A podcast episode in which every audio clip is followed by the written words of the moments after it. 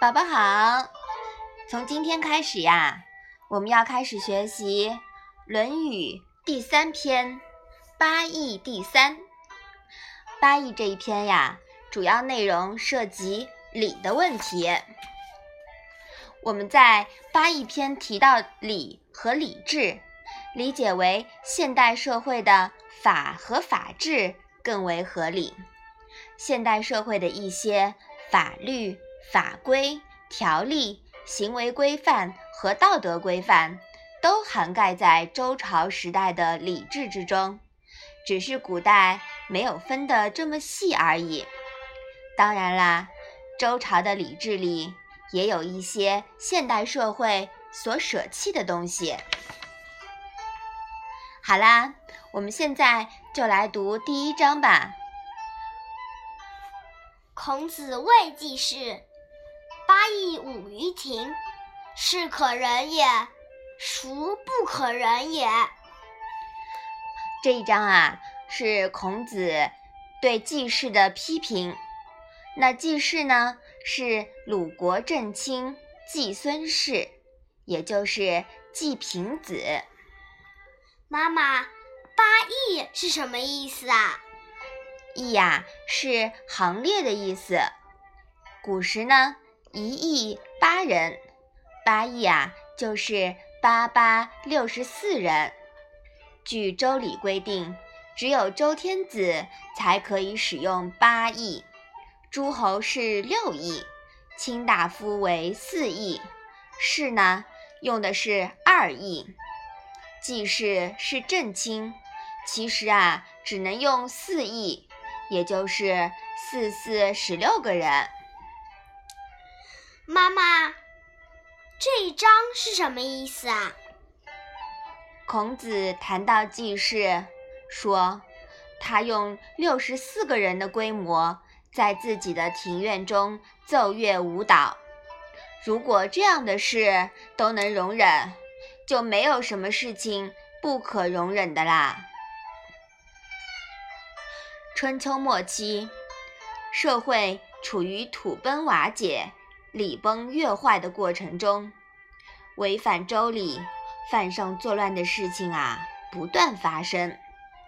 季孙氏用八佾舞于庭院，是严重的僭越事件。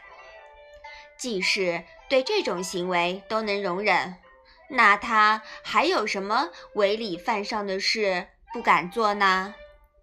这里的忍无可忍啊，表达了孔子对这种违礼行为的愤慨与不忍。这种事情在现代人看来，可能觉得没什么，甚至可能还会反感这种封建礼教的不平等。但是我们如果从社会治理的变迁角度来分析，也就理解了。孔子时代的鲁国呀，还没有出现法律这个工具，更谈不上以法治国了。严格意义上的以法治国出现时，已经是100多年后的先秦时期了。所以当时的礼制其实啊，就相当于法律，都是维持社会正常运行的行为准绳和规则。季氏的僭越行为，其性质可以认为是带头违法。俗话说，上梁不正下梁歪，这给社会带来的严重负面后果是不言而喻的。这种事情啊，在现代社会也屡见不鲜。是可忍也，孰不可忍也。孔子说这话时尚属年轻，颇有现代的愤青味道。但后来随着孔子年龄和阅历的增长，对事物的看法也越来越理性和具有辩证思维。尤其到了晚年，学习《易经》之后，更加懂得了天命和权变之道，我们在《论语》后几篇章会陆续学到的。